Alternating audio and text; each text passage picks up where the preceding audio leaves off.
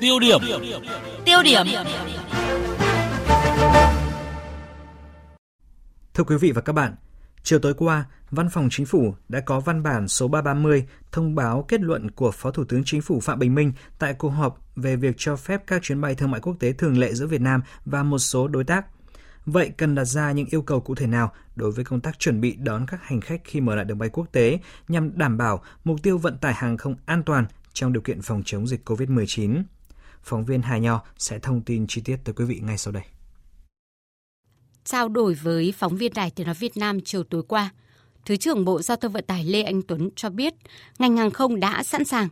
Tuy nhiên, để phục vụ cho công tác kiểm soát dịch COVID-19 chặt chẽ, đối tượng hành khách bay thương mại lần này cần Bộ Y tế giả soát và bổ sung các quy định về kiểm dịch quy trình và thủ tục cách ly. Ủy ban nhân dân thành phố công bố các khách sạn để các đối tượng có thể đăng ký lưu trú cách ly vì hành khách bay thương mại, đặc biệt là các nhà đầu tư, nhà quản lý nước ngoài nên họ đòi hỏi cần phải biết tất cả các thông tin trước khi lên máy bay là chính phủ Việt Nam yêu cầu gì, khi nhập cảnh và ở Việt Nam phải chấp hành các quy định gì, phải trả thêm chi phí gì cho quản lý kiểm dịch đều cần được thông tin.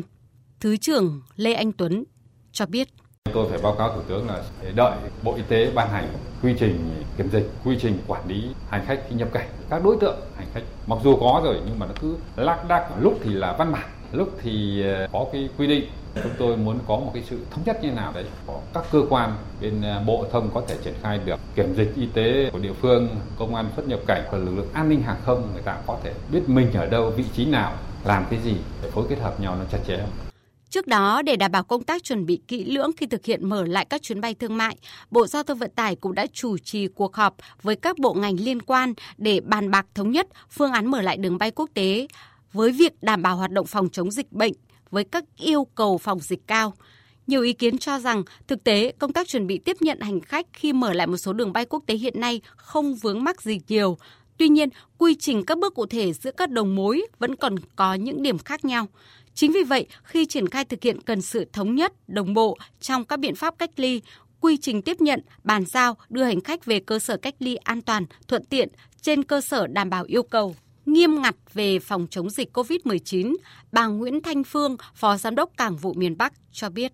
Các lực lượng tại sân bay có cái căn cứ để mà thực hiện thì cái việc mà chúng ta đưa ra xác định là cụ thể về mặt quy trình ý, và đầu mối các đơn vị giải quyết những cái việc này nó thống nhất thì khi trong công tác hướng dẫn cũng như là phối hợp với các đơn vị sẽ làm tốt hơn nữa bởi vì thực tế đầu mối thì rất nhiều và ở rất nhiều các địa phương khác nhau và cái quy trình từ lúc hành khách xuống đến khi quá trình mà làm các thủ tục xong thì cái việc bàn giao tiếp nhận đảm bảo theo ông Đinh Việt Thắng, Cục trưởng Cục Hàng không Việt Nam, ở bình diện quốc tế hiện nay, vấn đề kiểm dịch y tế đã được tháo gỡ rất nhiều trên tinh thần tạo điều kiện thuận lợi cho hành khách và doanh nghiệp. Một số nước yêu cầu hành khách gửi công bố phiếu xét nghiệm mẫu 3 ngày trước khi nhập cảnh với Việt Nam cũng đặt ra các yêu cầu minh bạch về vấn đề y tế. Bộ Y tế cần có hướng dẫn quy trình kiểm dịch, phòng chống dịch trong từng công đoạn để thông báo với hành khách trước khi nhập cảnh.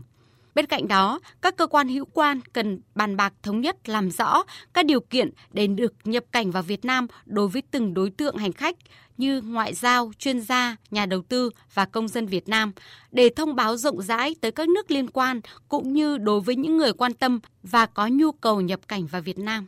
Các chi phí đi lại, khách sạn cũng phải được thông báo cho hành khách trước khi mua vé máy bay, đặc biệt là các giá dịch vụ liên quan tới y tế khách sạn lưu trú cần minh bạch để hành khách chọn lựa.